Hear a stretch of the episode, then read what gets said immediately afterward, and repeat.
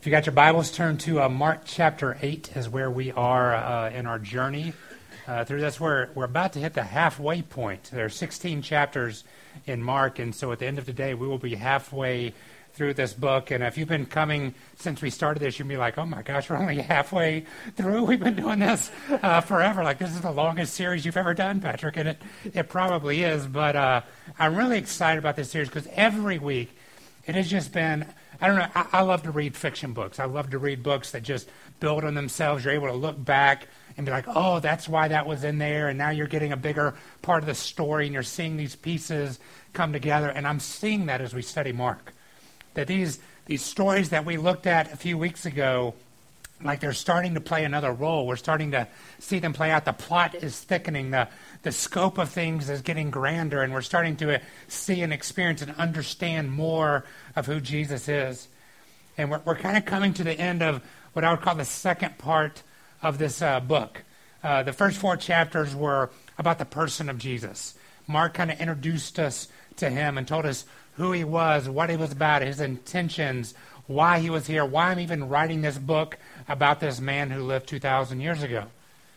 And then these last four chapters have been about the power of Jesus, how he's been expressing his power and authority. And we talked a few weeks ago about how he's not, he didn't come to hoard that power, but he came to, to give it away and to give authority and ownership to other people, to send people out, not to, to not to develop this earthly kingdom, but the spiritual kingdom that would spread out all throughout the world and all throughout time. And last week we talked about this idea that even in his power, he didn't go along with the orthodoxy of his day. He pushed back on the traditions and the customs and says, that's not it. There's something different. There's something new. And we've been learning about his power. And when you think about power, you think about somebody who had power thousands of years ago, you think, well, that power must have waned by this point. When you think about some of the, the great rulers of the past, you know, that we study in history books, Julius Caesar, uh, the great conquerors of our, our world, Nero, and all these people, you're like, all right, they had an impact, and maybe we're still feeling a bit of that impact, but I don't wake up every day thinking about Nero or Constantine, you know, these people that, that ruled hundreds and thousands of years ago. But I do wake up every morning thinking about Jesus because there's a truth that his power is so potent that it doesn't wane. It doesn't go away. And think about it, even in his years, the, during the course of his life, it did not wane. He demonstrated his power and authority even over death. And we will read, and we are continuing to read stories of healing, miraculous signs, unmatched wisdom, unparalleled love and compassion from Jesus from his entire life. It wasn't just a season, this was who he was. But then there's this amazing thing that his power also is not diminished even over the years since the time his time on earth. His power and authority are still active today in our lives and the lives of those who submit to him. When we allow his authority to rule in our life, it pushes back on the darkness of our own hearts and in the darkness of this world. It brings redemption, restoration, and renewal to all things. And as amazing as that is, sometimes we still wake up and forget about Jesus. We forget that he's a part of our life and that he's still active in our world today. Even though he has been faithful and demonstrated that power, authority, and his grace and love throughout the years, we still forget about Jesus at times in our life and certainly in our culture. And we say, well, you know, it's, it's all right. I mean, it's easy to forget something that happened 2,000 years ago. I mean, it's a story we read, but but the truth is that the Bible is filled with stories of Jesus' power and authority changing people's lives, but it is not the only testimony of it. I'm grateful that we have this book that gives testimony to the power and authority of Jesus, but there is testimony beyond just the recorded history that we find in the Bible. Our history of people are filled with the power and authority of Jesus that shape our lives and bring hope and peace to our world. People like St. Augustine, John Wycliffe, Thomas More, William Tyndale, Martin Luther, John Calvin, John Wesley, all who fought to push back on the corruption of religion and make sure the true message of Jesus was pushed out. Women like Elizabeth Fry, Florence Nightingale, St. Teresa of Avila, St. Teresa of Lisieux, and Mother Teresa. If you want to be a saint, Name your daughter Teresa. There's a lot, of, lot of great Teresas, but they worked tirelessly to make sure the hope of Jesus was taken to those in greatest need. Contemporaries like Billy Graham and Martin Luther King, who proclaimed the gospel in the midst of great cultural injustices. These are just a few of thousands upon thousands of names who have carried on and pushed forward the power and authority of Jesus. This list is enormous and unending. It's filled with people from all walks of life, all genders, all ethnic backgrounds. There is no shortage of testimony of the power and authority of Jesus from the moment of his birth until his death and until his resurrection and until this very present moment. But yet we can still forget. We can still forget. Why is this? Why can we, in the span of just a few hours, experience worship in an environment like this, focus our hearts and minds on Jesus, listen to his teaching, and say, I needed that. And then within just a few hours, we walk out and some circumstance comes into our life and we totally forget and we move off in our own power. Why do we do that? To let our hearts be drawn away so easily. The truth is this this is not a new problem for humanity. This is not something we are just struggling with 2,000 years after the life and death and resurrection of Jesus. Even though it is present today, it was also present during the time that Jesus walked on this earth. And this is what Mark 8 is about. Before we jump into Mark 8, let me tell you just as a reminder what had been going on. Jesus had been healing hundreds of people, casting out demons, teaching with incredible authority and wisdom. Just a few chapters earlier, he had fed 5,000 plus people with just a few loaves and fishes. He had walked on water, calmed storms. He was literally reading people's minds, and he brought a girl back to life. All of this had happened in just a few short months in Jesus' life. And then Mark 8 happens. And so let's read this together. And as we journey through this, I want to see how easy it is for us to journey to forgetfulness of the power of Jesus. Mark 8 1 says this In those days, when again a great crowd had gathered, and they had had nothing to eat, he called his disciples to him and said to them, I have compassion on the crowd, because they have been with me now three days and have nothing to eat. And if I send them away hungry to their own homes, they will faint on the way. And some of them have come from far, far away. And the disciples answered him, How can one feed these people with bread here in this desolate place? Does this sound familiar? I mean, just a few chapters ago, there was a group of 5,000 people, desolate place, not much to eat. And Jesus said, I'll take compassion on these people. And so you get the picture here like Jesus, he doesn't wait for the disciples to bring the problem up this time. He's like, all right, I'm going to lay you guys a little test out there. I have compassion on these people. You know that. I care for them. We're in a desolate place. They're hungry. what do you think we should do? And they're like, I don't know. How would we feed? So many people. I mean, when you hear this, if you got to be Jesus, you're like, what is going on? He tells his disciples this, and what do they do? Do they remember the time just a short while ago that he fed an even bigger crowd with no resources? No. They're still like, how could one do this? How could even you do this? They're shocked. They have somehow already forgotten Jesus. And Jesus was like, don't you get it this time? Don't you get it? And they didn't. Then verse 5. So what does he do? And then he asks them, All right, guys, how many loaves do we have this time? Like he's just, a, you get that feel like he's a little exasperated. Like, come on, guys. And then they said, Seven. And he was like, All right. He directed the crowd to sit down on the ground, took the seven loaves, having given thanks, he broke it, gave it to his disciples, and sent them before the people. Do you think they were like, This seems familiar? Like, do you think at all? I mean, you would think that they would think that. And then they set them before the crowd, and they had a few small fish, and having blessed them, he said uh, that this all be, should set before them. And they ate and were satisfied. And they took up the broken pieces left over and had seven baskets full. And there were about 4,000 people that day. And then he sent them away. And then immediately, verse 10, he gets into a boat with the disciples, and they go to the district of Dalmanutha.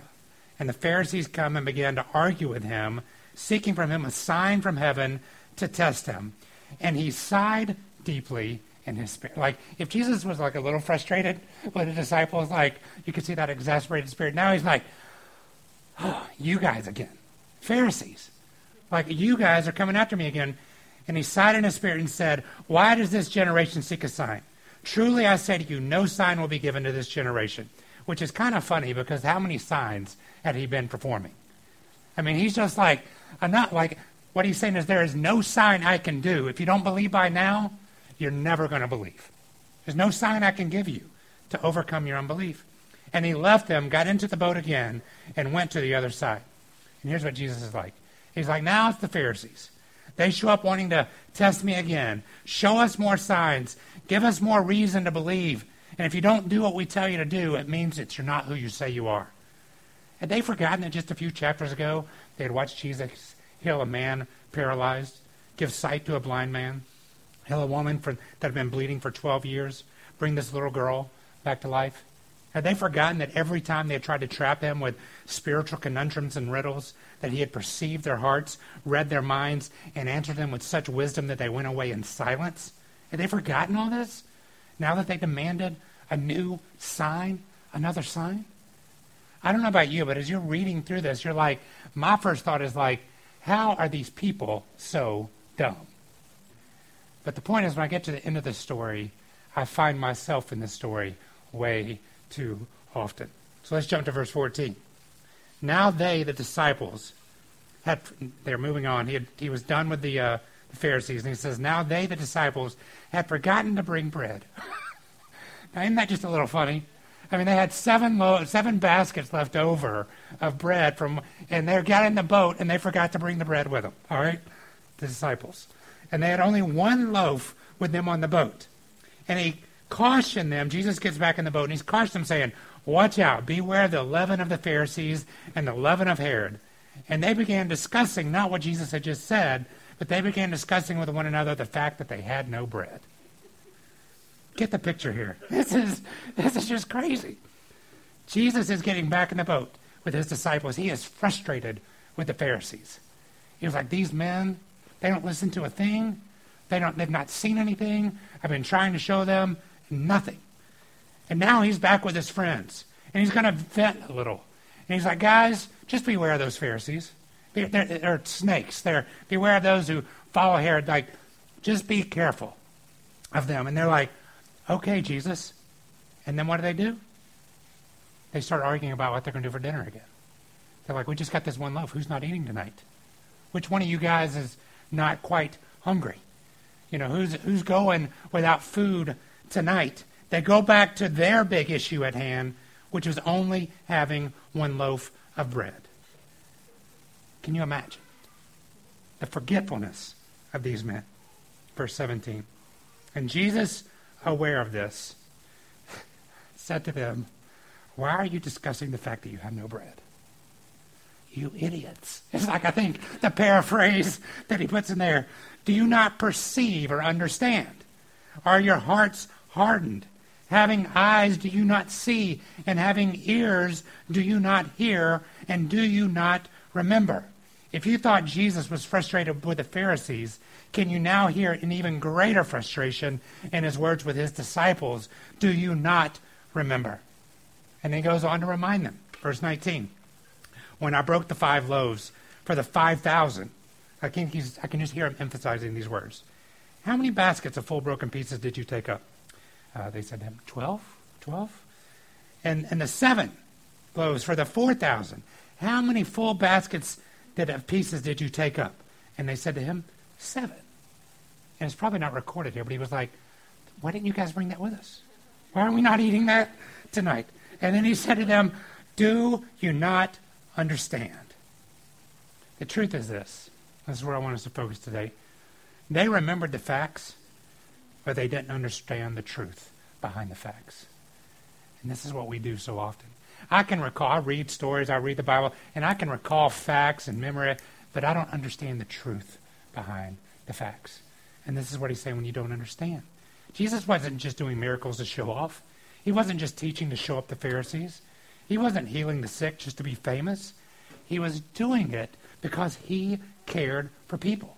He had compassion on them. He wanted them to experience the fullness of life instead of bickering over the crumbs of religion. Jesus' detractors forgot this. Jesus' friends and closest followers still couldn't understand. Why? I think he points to it in verses 17 and 18. when he says the truth is that your, your mind is dull, your ears are closed, your eyes can't see, your heart is hardened. And the truth is that there are 12 disciples in this boat, and there are probably 12 different reasons that they forgot or didn't understand, but it falls into these four categories. This idea that, you know, I don't think clearly, I don't feel correctly, my vision is clouded, and the information I'm working on, I'm listening to, is corrupt in some ways. Why do I forget Jesus? Why do you forget Jesus? Today, what I want to finish our teaching time with this is a little bit of a personal confession. It's easy and very often to, to look at other people's lives, to look at the disciples' lives, to look at the Pharisees, and see, like, you know, how could they forget? They're so dumb. How did they do this? But what's not as easy to do is to look into my own life and say, what, when don't I see clearly? What makes me forget? And so, what I did this week is I began to ask myself, why do I forget Jesus sometimes in my life? If the 12 disciples in the boat had 12 different reasons to forget Jesus, then I should at least be able to identify a couple of reasons of why I forget him. And the truth is, I did not have any trouble coming up with a couple of reasons. And so I stopped at 12, like the disciples. and so, uh, and they fall into these categories. And so I want to share them and just be honest with you. And these may be some that you struggle with. You may struggle with something completely different. But the truth is, we're the Pharisees, we're the disciples. We forget just as often as they do. Let me tell you why sometimes I don't think clearly, why my mind is clouded and dull. And the first one is this, is I often think that my problems are bigger than Jesus. Now, I know that's not true. I know the fact, but I don't let allow that truth to penetrate my life. Just like the disciples, I tend to make my problems the biggest thing in my life. Whatever issue I have, whatever thing I'm lacking, becomes the center point of my thoughts. I stop looking at Jesus and I start focusing on my problems. My problems get bigger than Jesus. Second thing I do is I don't equate Jesus' past faithfulness to his present provision. I can talk about what he's done in the past, but I don't equate that to anything that he's going to do for me in the future. Just because Jesus answered a prayer for me in the past, I think doesn't mean that he's going to come do it again. And maybe I just got lucky. Maybe I happened to be in the right place at the right time, or maybe Jesus was in, just in a good mood that day and everything came together. All these things keep me from seeing how his faithfulness is actually a pathway forward for his provision. And I get stuck sometimes thinking, even though he did it then, will he do it again? And I stop thinking clearly. And the third thing is this. As hard as to admit it sometimes, sometimes I think the power of Jesus is limited or restricted.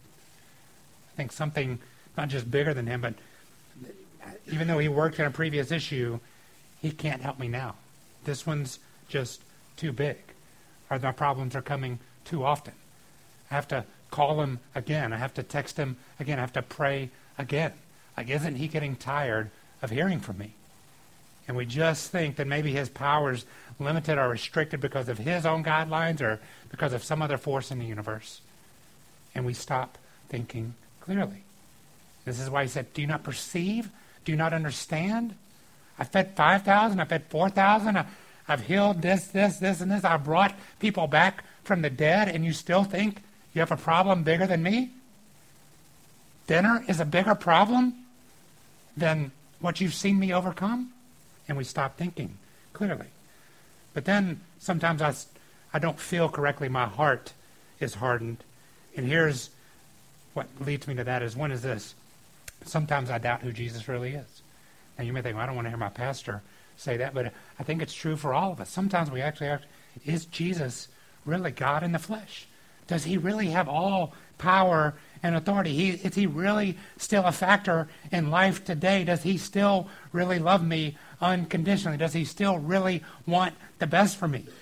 All these questions make me feel like Jesus sometimes is not enough.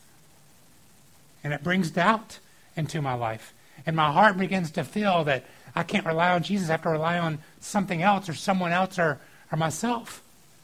But the second thing I can do is this I can think that I'm going to owe Jesus something if I ask him to do something for me.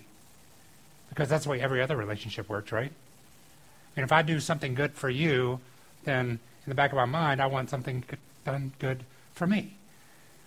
You ever shown up to one of those birthday parties when it's like, you know, don't no no presents needed or whatever, and you show up and like everybody else has a present, but you, you're like, did you guys not read or why? But like people do that because why? They want to give a gift because when it's their birthday, what do they want in, return? They want a gift in return, and we equate that to Jesus. What will He want from me if I ask Him to help me out with this? What's He going to make me do?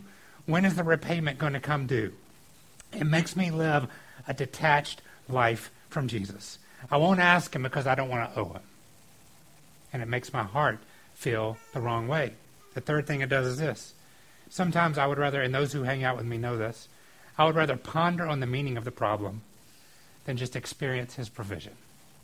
Sometimes it's just nice to think about. I wonder why I'm going through this, and like ponder it and deeply, and and make it the center and the gem that I look at. I'll ponder the meaning of suffering, the deep truths of the brokenness of our culture, of my own heart. And the problem sometimes then become a tool I use to teach myself instead of allowing the provision of God to guide my heart and my soul. It's not wrong to look at our problems and try to understand our problems, but sometimes I make that the tool rather than God's provision the tool. My heart has shifted. My heart's become cloudy. The third thing that it can do is it can cloud our vision, right? And here's how this shows up in my life.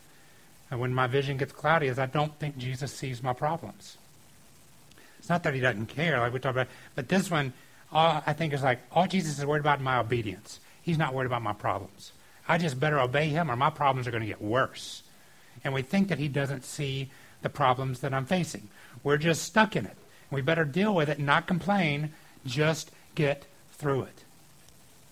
And this is when my vision is clouded because I lose sight of what God really wants from me, that He has compassion for me, that He is excited about bringing good into my life. The second way my vision gets cloudy is this, is that I don't think Jesus is actually paying attention to my life. That He's become this distracted, distant person. Jesus doesn't even hear today? How can he actually know what I'm going through in these day to day issues? Jesus doesn't understand this culture, this world, this day. Maybe he was a, a genius and a, and a prophet and a sage 2,000 years ago, but he just doesn't understand today. He's not paying attention. Yeah, he was. We have some good teachings to look back on, but currently and presently in my life today, what does he have to offer? In the past, but not the present. It's easy to get caught up in that and that kind of having your vision cloudy. And the third way is this is I keep waiting to see what Jesus will do next instead of actually experiencing what he's doing now. As I keep thinking, know, one day God's going to do something great in my life. One day Jesus will show up and really answer a prayer versus realize that he's answering a prayer every moment, every day of my life. I'm waiting for this big issue to get solved instead of realizing that he's actually been journeying with me through this small step, this small step, this small step and this small step. And I forget that He is here today, now, to meet my needs. My vision can get cloudy. But the last thing He says is our ears. Do you even hear? And what He means is, is there other information that's coming in and corrupting your thought? And here's how that shows up in my life. Sometimes I'd rather be defined by my problem than by Jesus' solution.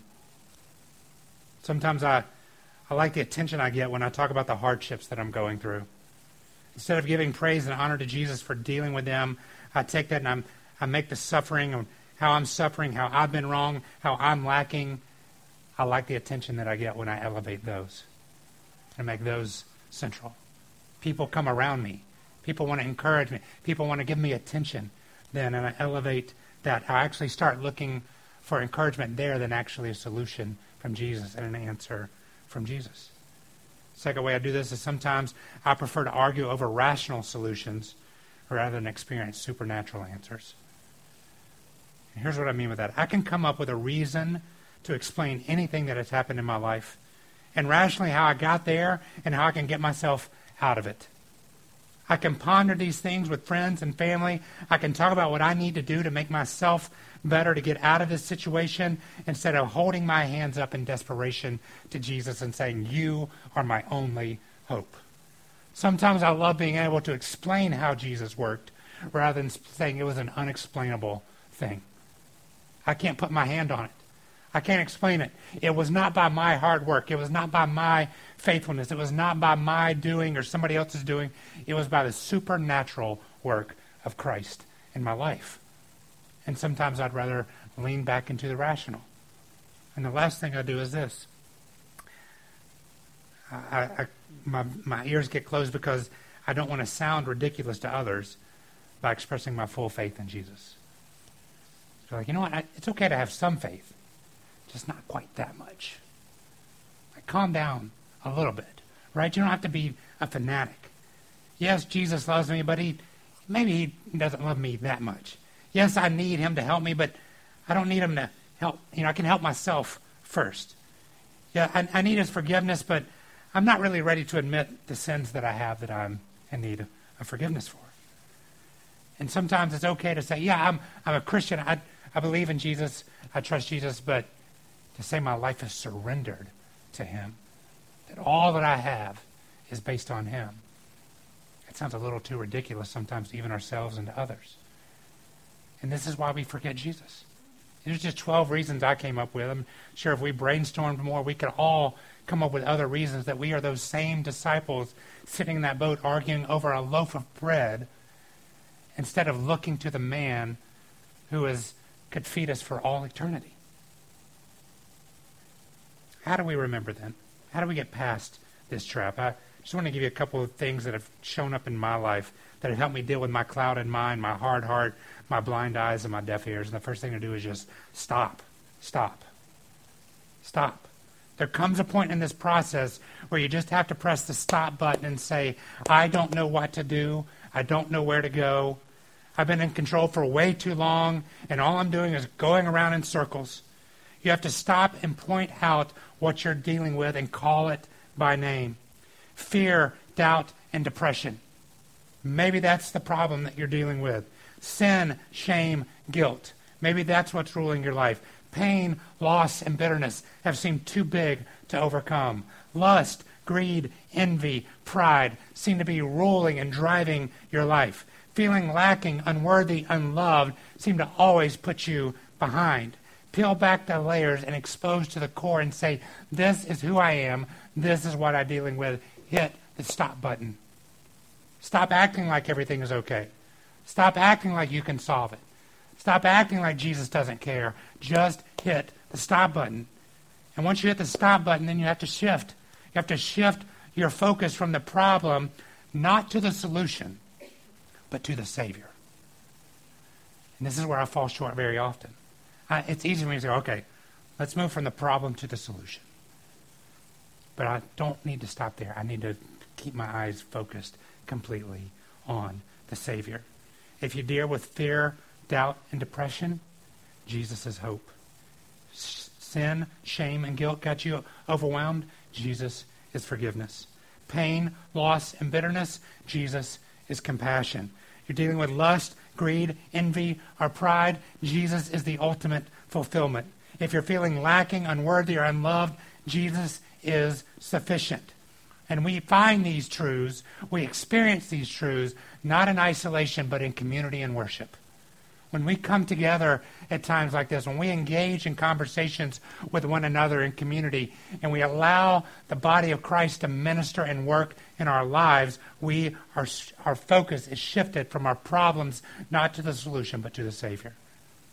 And the third thing is when our when we focus our shift our focus is then we surrender. Surrender. We let go of the problems, let go of the doubts, let go of the perceptions, and we grab hold of Jesus and surrender. When you think about surrender, it's kind of that imagery of holding your hands up, making yourself vulnerable, open to attack, saying, I'm not coming after you, but if you want to, I'm completely vulnerable. Can I help you hear something this morning? When we do that, when we throw our hands up to Jesus and surrender, isn't it for Him to attack us, to berate us, to cut us down. It's for him to reach down and pick us up and to hold us and to draw us near to him. So, my question of the day is this Where are you forgetting Jesus? What is your loaf of bread that you're holding? And saying, We only got one loaf. What am I going to do? Where are you forgetting Jesus in your life?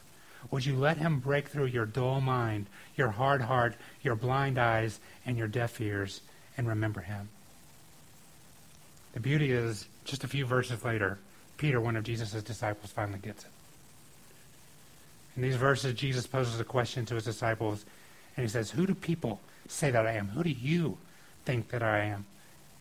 He was seeing that they had forgotten again. Mark 8, 27 through 29 says this, And Jesus went on with his disciples to the village of Caesarea Philippi. And on the way he asked his disciples, Who do the people say that I am? And they told him, John the Baptist, the others say Elijah, and or other one of the prophets. And then he asked, But who do you say that I am? And Peter answered him, You are the Christ. Peter remembered.